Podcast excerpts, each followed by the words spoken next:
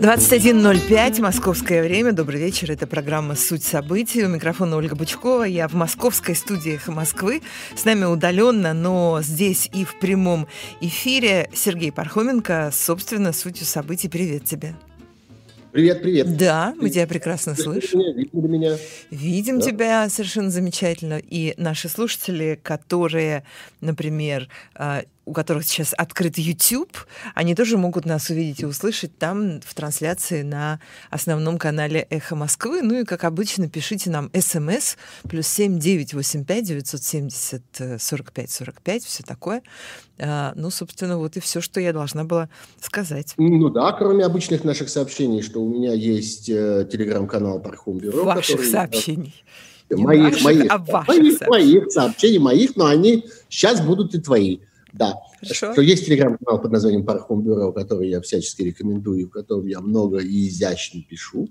Э, есть еще Facebook, в котором я тоже э, время от времени что-нибудь выступаю. Э, и обязательно выкладываю специальный пост для сбора ваших вопросов и предложений перед каждой программой. Вот и сегодня я тоже так поступил. Скажу еще, что у меня есть э, теперь э, подкаст под названием «Суть еды». И, и ты там много и изящно ешь. Э, я, нет, я рассказываю другим, что они могли бы много и изящно съесть, если бы могли. Вот, нет, на самом деле это важная и полезная вещь в эту, я бы сказал, уединительную коронавирусную пору. Да, и еще я должен сделать специальное заявление относительно сегодняшней передачи, которое заключается в том, что поскольку я тут э, э, коронавирусно уединяюсь, в общем, довольно-таки сельской местности. Э, пусть никто не удивляется, если услышит в эфире, что вокруг меня брешут какие-то собаки. Это не да, я. Ну, это деревня, да, ну, слушайте, вокруг бегают собаки и брешут. Ну, ничего с этим сделать невозможно. Это не точно не я, где я и это где только, деревня. Да, это только доказывает, да, это только доказывает, что у нас честная передача в прямом эфире, и э, никто вам э, ничего тут не имитирует. Вот. А, ну что, приступим. приступим. А приступим, наконец, уже. А, я бы начал с новости, не только потому, что в нынеш, по нынешним временам надо ценить всякую новость, которая не имеет прямого отношения к э, эпидемии, карантину, коронавирусу и так далее, но и потому, что, на мой взгляд, это действительно важная новость, и, пожалуй, она важнее, чем все то, что связано с коронавирусом и эпидемией, потому что э, она переживет э, эту, этот карантин. Э, она будет существовать и играть свою роль, и э, проявляться все сильнее и сильнее потом, когда коронавирус кончится. Дело в том, что на этой неделе образовался новый и чрезвычайно важный, по всей видимости, фигурант дела о сбитом Боинге MH17. Я думаю, что многие про это, про это уже читали. Одновременно две э, медийные группы разного рода. Одна из них – это гигантская медиа под названием BBC, а другая из них – это расследовательская группа волонтерская под названием Billingcat. Независимо друг от друга провели некоторые расследования и установили, что человек, голос которого те, кто интересуется всей этой историей, слышали уже много месяцев тому назад, потому что Объединенная следственная группа международная выкладывала э, видеоролики с этим голосом, Э, не объявляя, кто это, и, в общем, не, там не существовало никаких титров. Не, была некоторая условная фигура под названием Владимир Иванович под этим голосом. А между тем, по всей видимости, это был какой-то чрезвычайно важный человек, потому что другие известные э, э, участники этих переговоров отзывались о нем как о большом начальнике, который, по всей видимости, руководит всей операцией связанной с, э, не только с э, этим конкретным случаем, то есть с доставкой с российской территории на территорию, занятую эм, э, донецкими сепаратистами, э, доставкой туда пусковой установки БУК, той самой, из которой впоследствии был сбит Боинг MH17, и потом эвакуации этого БУКа, и эвакуации экипажа, который произвел, э, произвел этот пуск. Так вот, этот человек руководил не только этим, но, по всей видимости, он руководил и в широком смысле слова, в значительной мере операциями в юго-восточной Украине.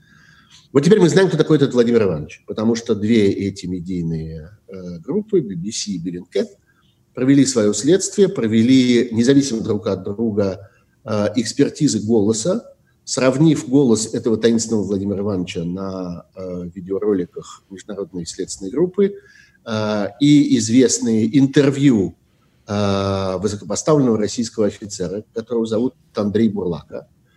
Он на момент э, этих действий был генерал-лейтенантом, сегодня он уже генерал-полковник, и он занимает пост не больше, не меньше, как первого заместителя руководителя пограничной службы фсб России.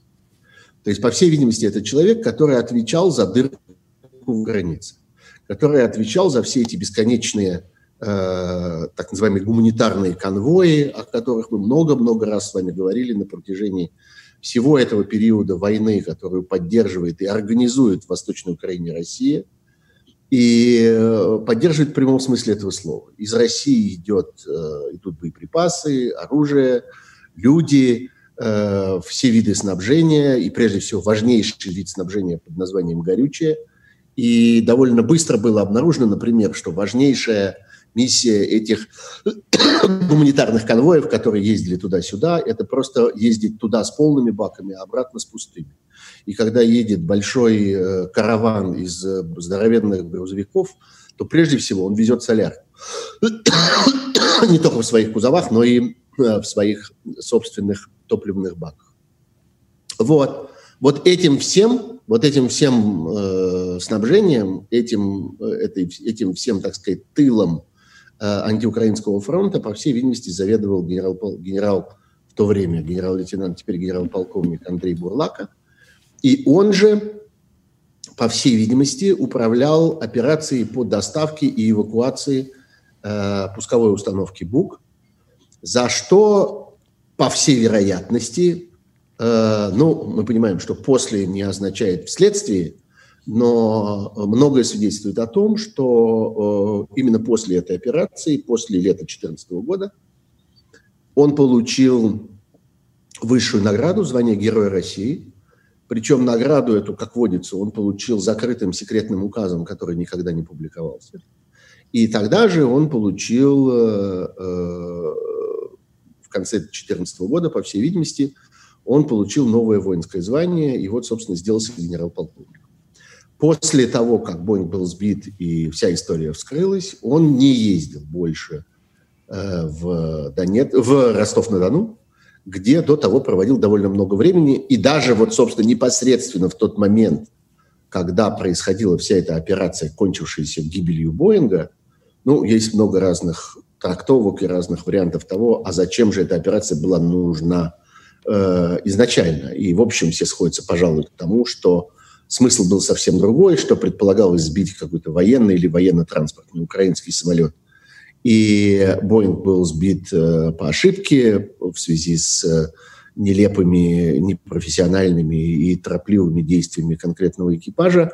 А потом не хватило кишки в этом признаться, э, не хватило э, ни политической воли, ни военного мужества, не просто мужского характера, сказать, что да, вот так вышло, мы ошиблись, извините, давайте мы попробуем как-нибудь, чем возможно компенсировать этот ущерб и так далее. Ну, чем можно компенсировать такое количество погибших, но, тем не менее, вину, конечно, Россия должна была взять на себя. Сегодня это уже совершенно очевидно, не выдумывать никаких э, испанских э, диспетчеров, потом э, украинских летчиков или еще кого-то. В общем, ну, мы помним много разных вариантов. Так вот, э, по всей видимости, во время этой операции Бурлака был там, а после нее перестал там бывать. Это важная очень история.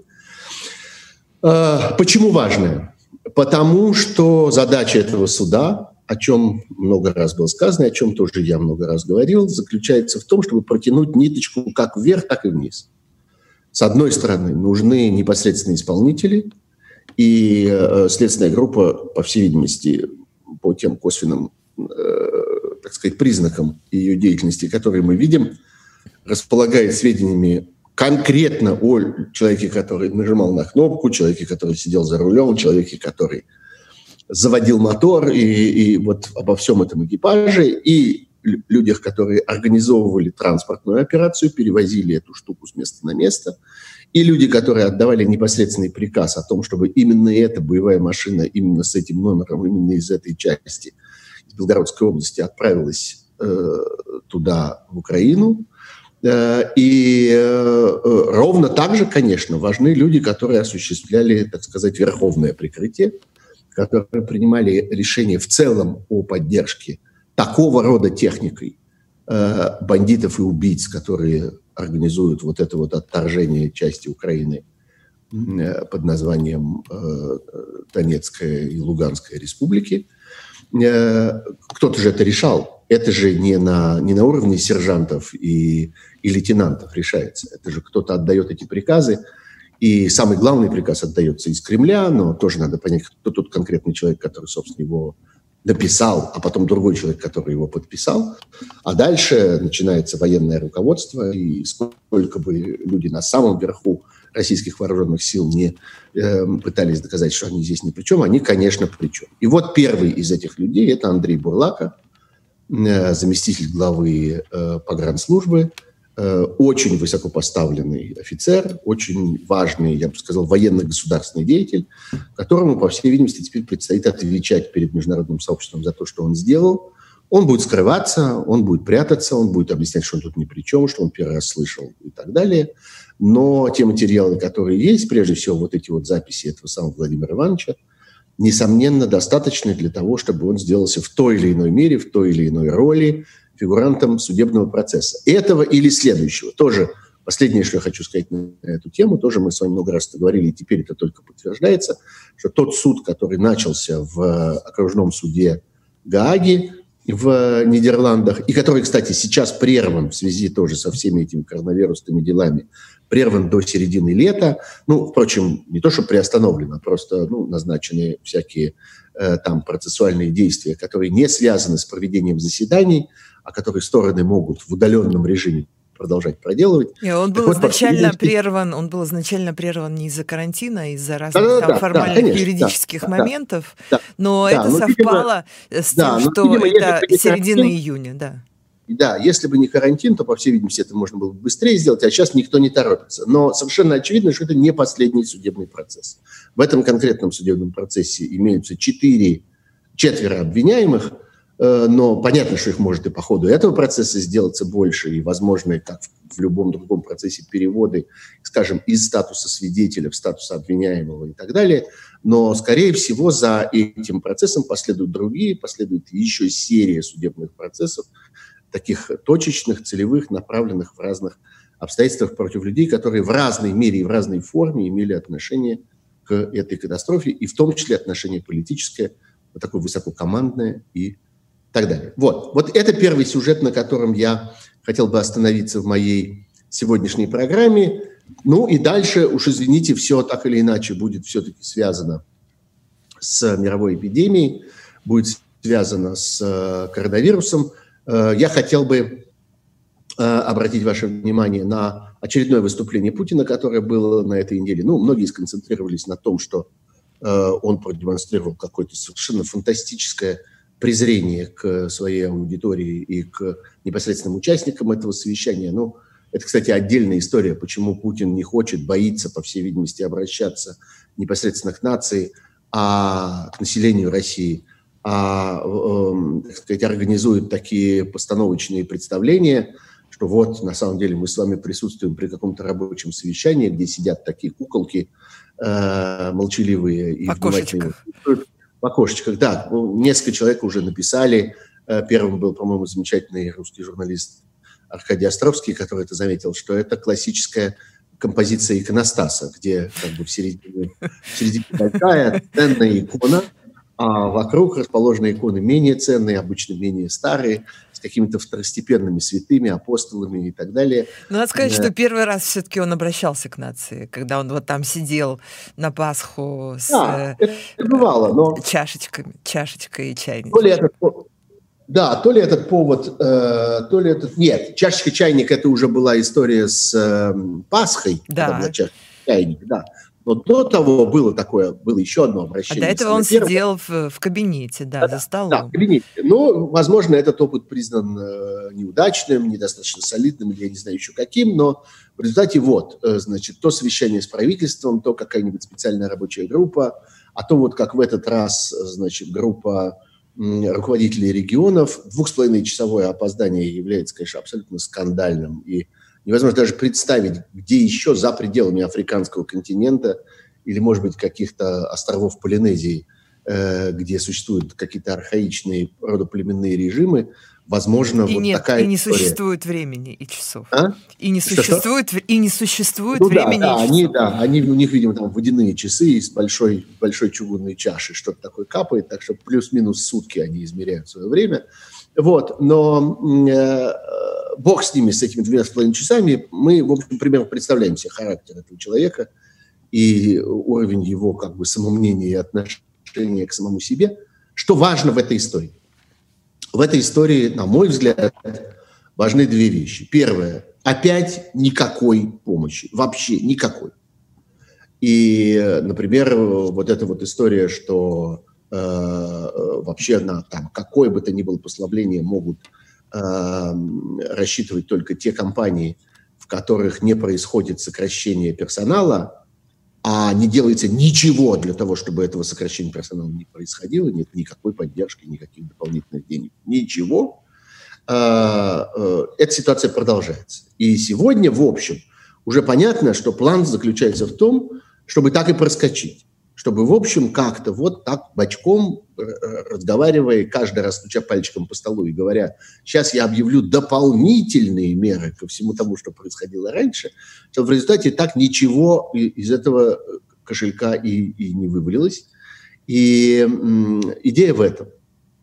Пустить деньги на две вещи. На организацию в дальнейшем э, голосования о сохранении Путина на его стуле и на поддержку крупных э, компаний, во главе которых э, люди, которые специально близки к Путину, специально ценны Путину, специально дороги Путину, э, там, я не знаю, Роснефти и разных прочих, которые, несомненно, э, свою часть э, от э, этого куша, от этого куша получат. Между тем, есть э, не только общая ситуация, не только общая проблема, что да, вот есть российская экономика, а внутри российской экономики есть малый и средний бизнес.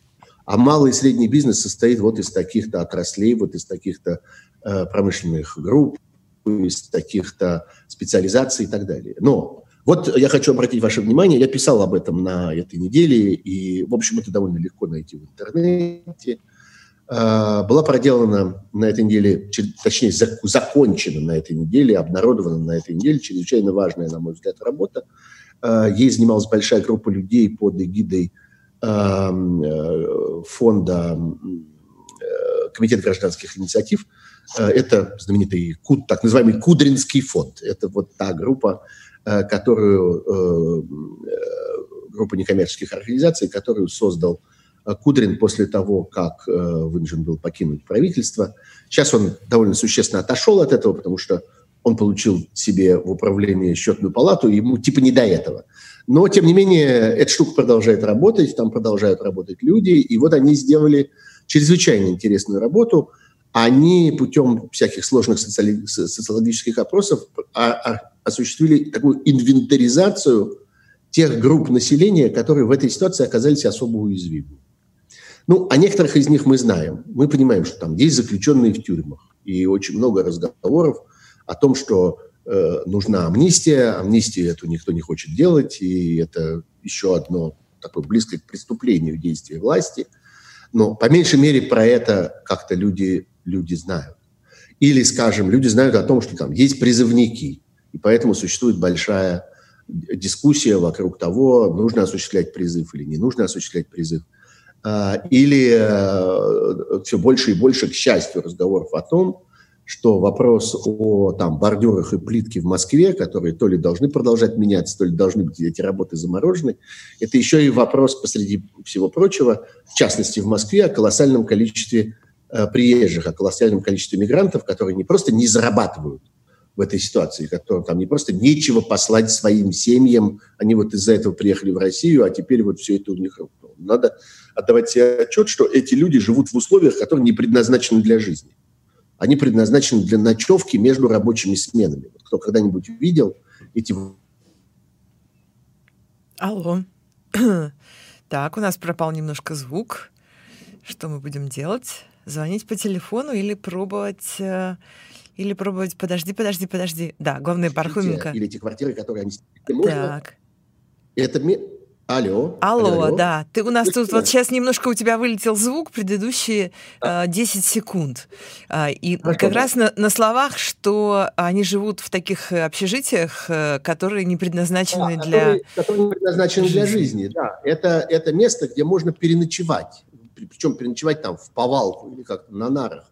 Но там нельзя находиться, там нельзя Э, так сказать, э, самоизолироваться в этих помещениях. Они для этого не предназначены. Там люди физически просто не помещаются.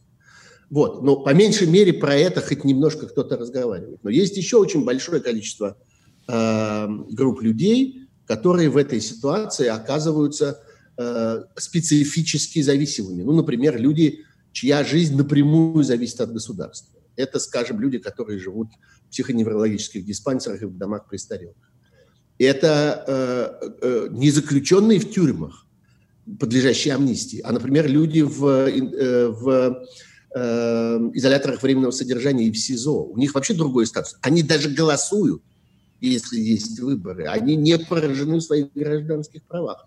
Но в этой ситуации с ними тоже что-то должно происходить. А они не подлежат, даже никакой амнистии.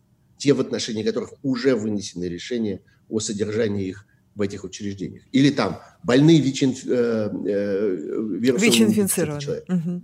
ВИЧ-инфицированные, да. Люди, которые э, должны там постоянно наблюдаться или постоянно проходить, э, проходить какую-то какую поддерживающую, э, поддерживающую терапию.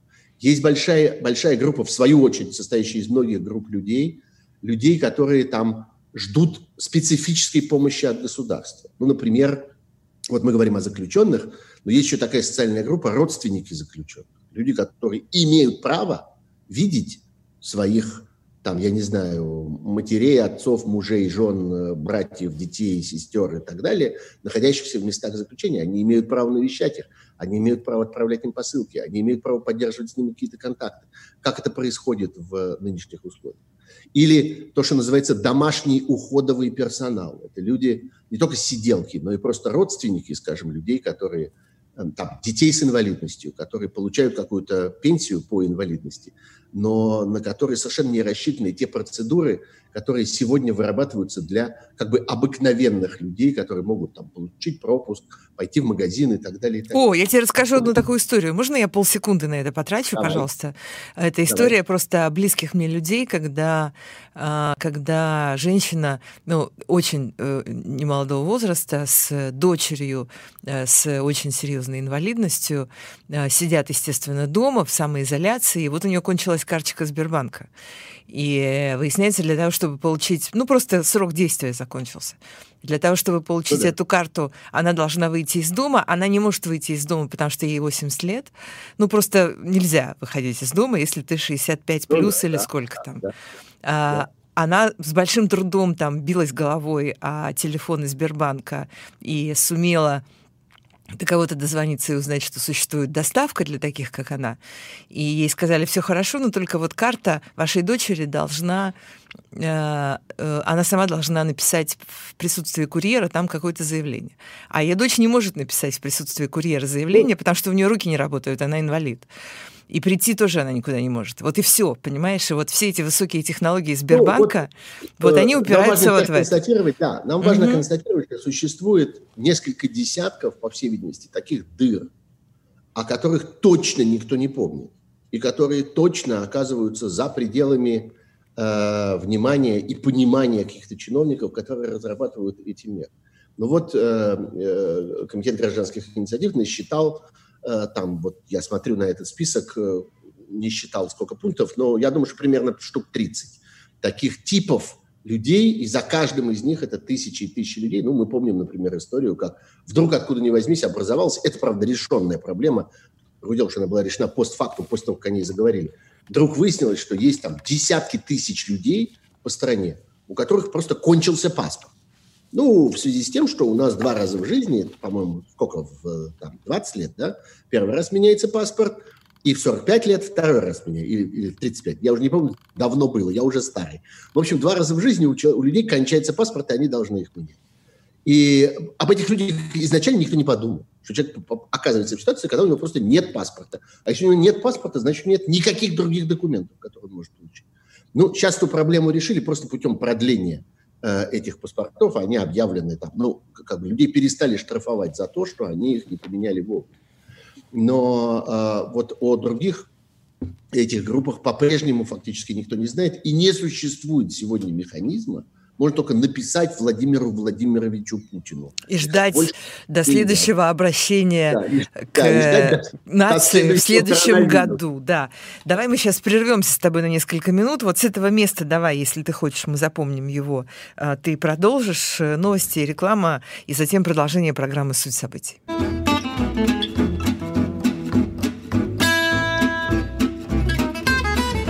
21.33 московское время. Мы продолжаем программу «Суть событий». Сергей Пархоменко, который с нами в прямом эфире «Эхо Москвы» в удаленности, но это нам совершенно не важно, потому что у нас есть и прямой эфир, и прямая трансляция в YouTube на основном канале «Эхо Москвы», чего у нас только нет.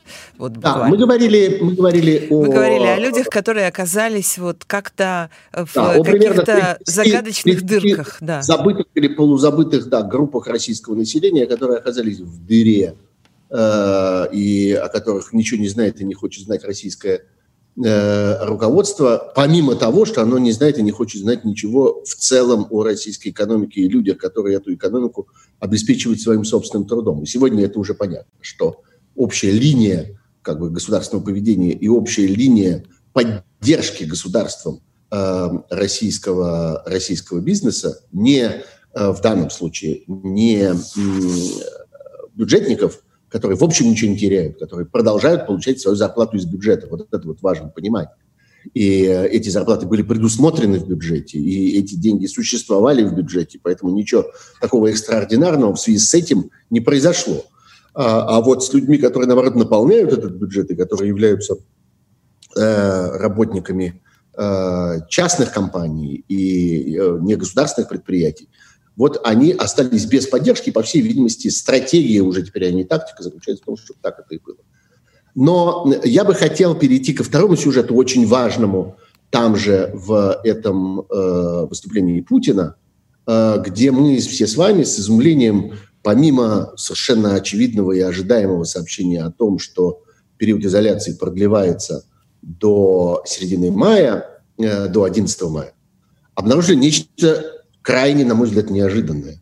А именно абсолютно непонятно откуда взявшиеся и не, совершенно не, не, непонятно на чем основанные э, сообщения президента России о том, что довольно ясные, довольно отчетливо сформулированные, что он собирается после этого организовать какой-то выход из э, карантинной ситуации. Путин говорит, вот я буквально зачитываю вам его слова, поручаю правительству, Роспотребнадзору контакте с рабочей группой Госсовета в течение недели, то есть к 5 мая, подготовить рекомендации, а именно критерии, параметры последовательных шагов поэтапного выхода, начиная с 12 мая из режимов ограничений. Разумеется, в зависимости от текущей эпидемиологической ситуации и ее устойчивого прогноза. Обращаю внимание, такие рекомендации субъекты федерации должны получить заранее, поэтому обозначил срок 5 мая, чтобы у регионов Затем была еще неделя на подготовку этих действий после 11 числа. Ну, большое спасибо за эту неделю. Но только с чего вдруг? Что такого вдруг случилось в России, что позволяет считать, что 12 мая можно будет э, приостановить эти карантинные меры, открывать э, какую-то часть там, коммерческих предприятий, э, рекомендовать людям выходить на улицу, э, останавливать работу людей в удаленном режиме и так далее. Вот я э, читаю подряд официальную статистику, мы знаем с вами цену этой официальной статистики. Мы прекрасно понимаем с вами, в какой мере э, эта статистика соответствует действительности и до какой степени она неполна. Ну хорошо, окей, даже официальная статистика, количество заболевших в России. 25 апреля 5966 случаев. Дальше вот день за днем 6361, 6198, 6411, 5841, 7900, 7099 и, наконец, сегодня 7933.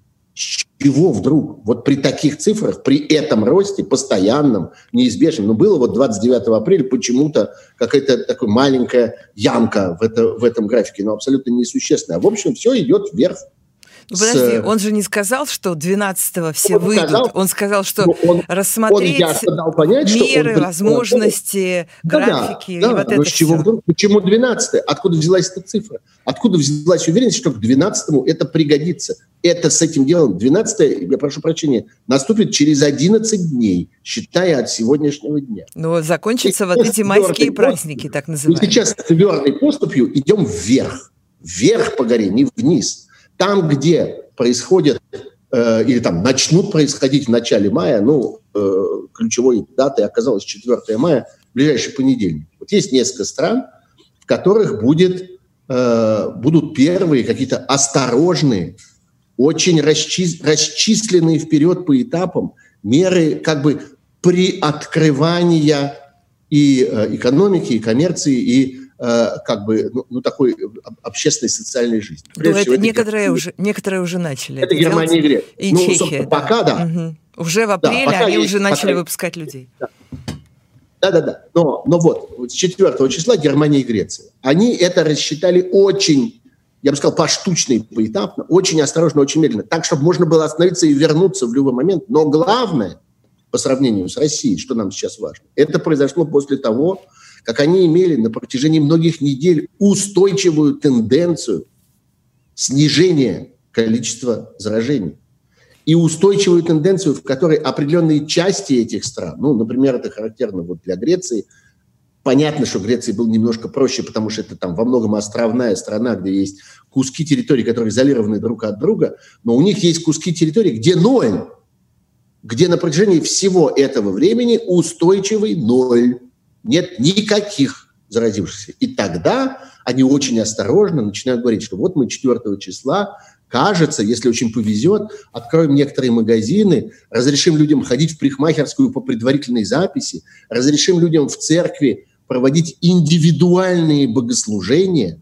То есть конкретный человек может прийти к священнику и исповедаться или причаститься э, и так далее. Или там мы разрешим в старших школах, в тех классах, в которых предстоят экзамены, чтобы учителя, э, значит, консультировали, проводили некоторые занятия с классом. После того, как они неделями получают позитивную, положительную тенденцию. Ничего похожего не происходит в России, даже и близко. О чем это для меня свидетельствует? Почему я...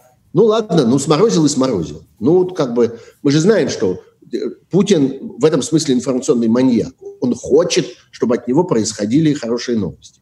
Вот он думал-думал, какую бы хорошую новость мне предложить. А, вот какую. Давайте скажу, что а 12 все будет совсем хорошо. В конце концов, я же не обязан это исполнять. Могу исполнять, могу не исполнять. Для меня это довольно грозный э, признак. Помимо, так сказать, вот всех этих таких легкомысленных психологических наблюдений, я полагаю, что наступает время большого медицинского вранья. И есть прямые указания на то, что это так. Для меня одна история, она очень точечная, очень локальная, но, на мой взгляд, очень яркая. Это история с э, медицинским сайтом под названием «Водомекум». Э, у меня есть немало знакомых врачей, они относятся к этому сайту с большим уважением. Это, в общем, в широком смысле слова, даже не средство массовой информации. Это почти профессиональная стенгазета. Это сайт, который обращается к профессиональному э, медицинскому, врачебному сообществу и делает это очень успешно и э, пользуется большим уважением, большим доверием, делает это с большим достоинством и большой ответственностью. Этот сайт был заблокирован Роскомнадзором. Э, в какой-то период был заблокирован целиком. Сейчас его разблокировали, но заставили их убрать абсолютно тривиальную и на самом деле полностью правдивую э, заметку о том, что Московский городской фонд ОМС сообщил разного рода учебным учреждениям о том, что он не будет оплачивать, он, фонд, не будет оплачивать э, расходы на лечение э, пациентов с э, диагнозом э, коронавирус, которые поступят самотеком, то есть мимо э, которые не, не приедут на скорой помощи. Которые не приведены на скорой помощи, да. Которые либо пришли сами, попросили сделать им там, я не знаю, анализ или, или КТ, и тут обнаружилось, что они действительно больны, или которые, я не знаю, которых там жену муж привез на машине. или э, родители привезли на машине ребенка, или родители привезли э, на трамвае бабушку. Э, по-всякому бывает. В разных обстоятельствах и разными путями люди попадают в больницу. Значит, за них фонд обязательного медицинского страхования платить не будет. Сообщил Вадимеку, сославшись на конкретный документ. Этот документ и эту новость перепечатало огромное количество других, э, других э, медиа. И гораздо более важно другое. Дело в том, что в самом этом сообщении, в самой этой мере нет ничего экстраординарного. Дело в том, что так действует, э, действуют фонды обязательного медицинского страхования в отношении всех больных всегда.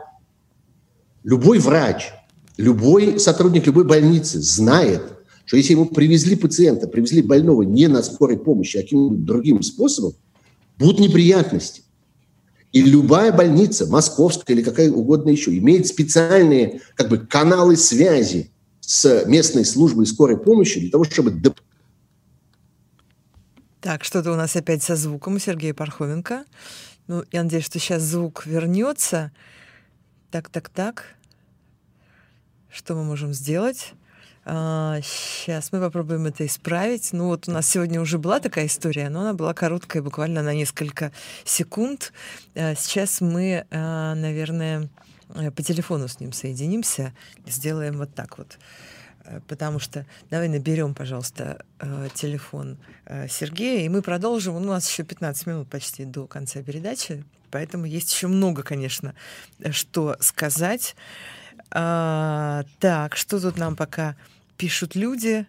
Э, люди приводят разные примеры того, как открываются разные страны. А, и действительно, а, это сейчас э, самый большой вопрос, и, конечно, очень сложный. Как именно а, выходить из карантина, какие критерии должны быть, э, какие меры выхода могут быть первыми, а какие последними. Ну вот действительно, одна из стран, которая действительно уже как-то прошла впереди. Так, алло, ты говоришь что-то? Алло. Да. А, алло, я, Ты опять я с нами. Да. я опять Неужели, с тобой. Да. да. На каком месте оборвалось? А, оборвалось. Так, мы тебе тогда не будем звонить по телефону. Или не звонить. Не звонить тебе, давайте. ни за что. Нет, не звонить. Нет, да, нет, давай. нет, не звони по тебе по телефону. О чем остановились мы? Да, ты э, оборвался на том месте... На скорой помощи. На скорой помощи, да, что, что существует такая практика, как ты утверждаешь, что... Э, Обычное время в обычное да, да, время, да. да, в больницах ну, возникают давай проблемы. Угу. Давай продолжим с этого места, что да, в обычное время, в отношении совершенно обычных больниц, это совершенно стандартная история, когда больницы выпрашивают у скорой помощи наряды задним числом для того, чтобы оправдать появление там пациентов, не привезенных на скорой помощи. Да, так это устроено в России. Вы, может быть, не знали, теперь знаете. Это способ, во-первых, э, э, хоть как-нибудь контролировать разного рода злоупотребления. Ну, по-другому не могут. Не, не находится достаточного количества средств и достаточного количества организационных мер, чтобы проконтролировать, кто действительно э, симулирует, а кто на самом деле серьезным диагнозом оказался в больнице. И второе, зачем это делается? Это делается за тем, чтобы развести больных и по хорошим больницам, и по плохим. Потому что э, с помощью скорой помощи регулируют этот поток, чтобы люди более или менее равномерно распределялись по разным э, учебным учреждениям, э, как бы по разнарядке, которую спускают в скорую помощь. А если люди начнут сами ездить и сами укладываться туда, куда они хотят укладываться, то окажется, что в хорошую больницу есть много народу, а в плохую больницу никого желающих. Ну, вот. и это вообще, надо сказать, так что вот. это, это такая в целом общая система э, российского, а до этого советского здравоохранения, да, мобилизационного, абсолютно, когда абсолютно. И все, что э, все решения принимаются все, системой, а не человеком. Это Конечно. Не, это не то, что, что мы видим, например, в американских просто... сериалах про какую-нибудь скорую помощь, когда вот есть скорая помощь, а туда все время валят люди там с, с разными сломанными ногами там и не знаю чем еще. Но это совершенно по-другому устроено. Да, это такая система, Конечно. она исторически так да, существует. И, да, и все, что было сейчас, это было просто напоминание о том, что в случае с коронавирусом и с коронавирусными диагнозами все происходит так же, как всегда. Никаких исключений нет. Это все, что сказал сайт Вадимекум. И за это сайт Вадимекум был закрыт. Потому что это альтернативный источник информации. Потому что это уважаемая во врачебном сообществе информационная структура, в прямом смысле слова, медиа, то есть посредник, который распространяет сведения, которые не цензурируемы, которые не контролируются сверху относительно статистики, относительно чего угодно еще. Значит, нужно их взять за глотку. Вторая история. Э, вы, может быть, не обратили внимания, но несколько дней тому назад Э, было сделано открытое заявление, которое подписал целый ряд российских медиа, так называемый синдикат 100, вот те, кто вместе там с «Дождем», «Новой газетой», «Медузой», «Эхо Москвы» тоже в этом Да, мы тоже там есть, да. Есть такой большой конгломерат медиа, который э, сделали заявление, которое было поддержано, в частности, и премией «Коллегия», вот, э, к которой я имею некоторые отношения. Речь идет о том, что как сказано в этом заявлении, эпидемию уже активно используют для давления на журналистов. Я цитирую, э, власть разговаривает с прессой, используя военную лексику, напрямую угрожая. Инструментом давления становится, в числе прочего, спешно принятый закон об уголовной ответственности за распространение фейков о коронавирусе. Мы говорили с вами об этом законе, он был принят 1 апреля, но никакой шутки в нем нет, это чрезвычайно серьезная и мрачная вещь. И в соответствии с этим законом уже дикие штрафы, абсолютно нелепые и безумные, угрожают, скажем, одному из красноярских независимых телеканалов, там есть такой канал ТВК, портал про Уфу, в Петербурге есть журналист Татьяна Вольская. Вот просто несколько самых последних примеров, когда э, совершенно очевидно раз, разворачивается вот эта тактика.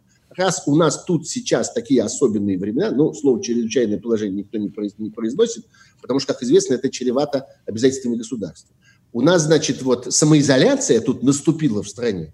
И самоизоляция, в частности, должна нам прекратить э, права медиа на распространение информации, должна прекратить права журналистов на исполнение ими профессиональных обязанностей. Нет, этого точно не произойдет. Журналисты точно будут продолжать работать. И надо понимать, как сказано, скажем, в том же заявлении, что в нынешних условиях журналисты вынуждены прибегать к анонимным источникам информации. Врачи которые готовы героически противостоять эпидемии, не всегда готовы открыто общаться с прессой, потому что боятся потерять работу. Это массовое явление. Врачей запугивают, а э, журналисты продолжают работать и в этих обстоятельствах тоже. Так что вот эта история с э, массовым таким зажимом э, информации, она будет развиваться, и на этом фоне будет происходить абсолютно искусственное э, накачивание общественного мнения, что уже пора выйти из под каких-то ограничительных мер, карантина и так далее, смысл которого заключается в, э, в очень простой вещи – не платить. Да, вот проскочить этот, э, эту эпидемию так, чтобы не развязать э, завязочки на этом самом знаменитом фонде э, национального э, благосостояния и так далее, для того, чтобы не э, добавить ничего э, людям, которые радикально, трагически страдают в этой ситуации э, от того, что они теряют работу, теряют доходы, теряют э, клиентуру, теряют э, темп развития, теряют свой бизнес целиком, будет колоссальное количество разорившихся людей. И... Так, так, так. Так, еще скажи нам что-нибудь, пожалуйста. Так. Не получается? Нет, не получается. Да, ну вот теперь же я думаю, давай мы уже, Егор, позвоним, уже воспользуемся телефоном старым добрым. Сейчас наберем Сергея Пархоменко и уже последние минуты этого эфира. Вот каждый раз я говорю про телефон, и тут же наш Zoom страшно пугается. Нет, дорогой Zoom, сейчас мы воспользуемся телефоном. Телефон, да. Сейчас мы все сделаем, не волнуйтесь, извините, пожалуйста, но это, конечно, не от нас зависит. То есть у нас тут нормально все с сигналом на эхе. Это зависит от того, какой сигнал на той стороне. А, получается у тебя, да? А, ты можешь попробовать вот... А, да, звонит? Другой лучше возьми. Ага, вот этот. Он как-то, ему это лучше удается сделать. Сейчас мы соединимся с Сергеем Пархоменко. А, Э, да, действительно, действительно, ну, тут рассуждения, конечно, идут разные от наших слушателей. Опубликовать, сколько людей умерло за прошлый год и за этот, по месяцам, пишет нам Алекс, например, из Москвы. А, да, да ну, действительно, проблема в том, что э, пока э, все это как-то более или менее не закончится, мы не можем, конечно, говорить о цифрах, пока их нет в полном мере э, от начала до конца. Да, да, да, теперь ты уже тут, мы тебя очень внимательно слушаем. Да, угу. давай уже последние да, вот эти ну, минуты мы по телефону договорим с тобой. Ну вот, собственно, последний сюжет, о котором я хотел угу. говорить, э, это... Э, сейчас, одну секунду. Да, последний сюжет, о котором я хотел говорить, это э, последняя, собственно, новость, э, связанная с болезнью э, премьер-министра Мишустина. Поразительным образом, помимо того, что э, ну, многие немедленно вспомнили о том, что э, несколько дней тому назад, э, несколько дней тому назад э, из администрации президента э, утек такой сценарий – где было в частности сказано, что хорошо было бы э, в случае заболевания одного из высокопоставленных чиновников, дальше я цитирую, использовать кейс Бориса Джонсона и создать подобие реалити-шоу, показывающего, что чиновник лечится в той же коммунарке, на общих основаниях, так же, как и все, показать равенство перед лицом болезни, близость и человечность власти. Это вот такое было изобретение кремлевских политтехнологов. Ну и судя по тому, как, собственно, было объявлено, по болезни премьер-министра Мишустина. Ровно по этому сценарию все и происходит. Потому что был разыгран такой сценарий, я бы сказал, в стиле школьного драм-кружка, где сидят два чувака и так друг другу объясняют, что один говорит, да, вот я, у меня позитивный результат, а другой говорит, вы мне, пожалуйста, позвоните из больницы, в соответствии, да, и теперь в соответствии с регламентами да. законом чего-то там, постановлением а кого-то. Закон. Так вот, оказалось на самом деле, что за этим за всем есть довольно серьезная политическая проблема. Она Не, ну подожди, стоп, подожди, подожди. А вот договори, договори на предыдущую, пожалуйста, тему, предыдущий пункт сформулируй. Это же не значит, что, э, что премьер-министр Мишустин заболел притворно, ну, боже мой, что это он значит, не мог мы, заболеть? Это значит, ничего, это значит, что мы ничего... Это значит две вещи. Первое, что мы ничего об этом по-прежнему не знаем, кроме того, что он нам сказал. У нас нет никаких э, заявлений там ни врачей, никого не либо никаких, никаких доказательств, никаких, э, никакой демонстрации анализов и так далее. А, а зачем второе, нам это нужно? Э, а второе, мы знаем, ну, например, все, всем народам мира нужно знать, что происходит с людьми, которые ими руководят что происходит с ними на самом деле. Вообще это обычно нужно. И когда, например, это происходило с тем же самым Джонсоном, вся Англия в больших подробностях знала, что с ней происходит. В больших подробностях знала и показания его температуры, и разного рода данные его анализов, и всякое такое прочее. Это вообще так принято в мире. Это вообще нужно людям знать, их дурят или нет. Это полезно знать людям, которые читают и слушают о своих э, о своих государственных начальниках. И второе обстоятельство. Судя по тому, как это было сделано публично, мы с вами будем присутствовать при спектакле. Вот этом самом, описанном в этом самом сценарии. Том, который я процитировал несколько минут тому назад. Будет вам устроено реалити-шоу, которое демонстрирует изменение правительства снаружи. Хотя как это происходит в действительности, мы с вами, в общем, примерно представляем себе хотя бы из разного рода расследований и репортажей, которые устраивает нам фонд борьбы с коррупцией. Мы примерно с вами можем себе представить разницу в условиях, в которых будет лечиться премьер-министр Российской Федерации, обладатель вот всех этих заводов, газет, пароходов, и тот человек, который сегодня, э, э, существует в, э, в скажем, той больнице, из которой был сделан этот замечательный репортаж на 24 газетных страницах, опубликованный в «Новой газете». Очень рекомендую всем почитать. Елена Костюченко и великого фотографа русского Юрия Козырева. Ну, Борис ну, Джонсон, вот, Борис вот, Джонсон тоже, наверное, лечился нигде попало, нет? Uh, Борис Джонсон лечился нигде попало, но я думаю, что он лечился, что называется, под контролем своего общественного мнения. И если бы выяснилось, что Борис Джонсон в, этой, в этих обстоятельствах обладает какими-то излишествами и лишними возможностями, э, Борису Джонсону очень бы не поздоровилось. Я как-то в этом смысле э, глубоко верю в эффективность британской демократии. Но я все пытаюсь перейти к э, другой, к другому важному сюжету, и надеюсь все-таки успеть в оставшиеся полторы минуты о нем сказать, о том, что э, сама замена э, премьер-министра Мишустина, временная, на его заместителя – была сделана абсолютно беззаконным образом. Вышел указ президента, который ссылается на федеральный закон о правительстве Российской Федерации. Там прямо так и написано. На основании статьи 8 Федерального закона о правительстве Российской Федерации. После чего принято решение, которое прямо противоречит этой самой статье. Дело в том, что по закону э, э, переход премьер-министра э, так сказать, на, там, скажем, какой-то карантинный режим или что-нибудь вроде этого, когда временно передаются его полномочия. Все это происходит без всякого участия президента. Это происходит в автоматическом режиме на основании просто табели о рангах, которые существуют в правительстве и написаны заранее. А президент вступает в дело только в том случае, если премьер-министр отправляется в отставку окончательно. Так это написано в законе. Но есть еще важное следствие, что если он отправился в отставку окончательно, а сейчас мы имеем именно такое, такую ситуацию, раз он отправлен э, отставлен и на его место назначен другой человек указом президента, значит, это на совсем, а не временно. Так гласит закон. Так вот, в этих обстоятельствах по этому же закону в отставку одновременно отправляется все правительство Российской Федерации. И сегодня, с точки зрения закона, мы не можем с вами уверенно сказать, у нас есть правительство в стране или нет его. Потому что закон гласит, что нет. Закон гласит, что раз премьер-министра отправили в отставку указом президента, значит, вслед за ним отправилось и все правительство. Эта ситуация изменена новой конституцией после поправок, но она не вступила в силу. И на нее никто не ссылается в этом президентском указе. И правильно делает. Потому что голосования никакого не было, и в соответствии с решением Конституционного суда никакой вам новой конституции пока не есть.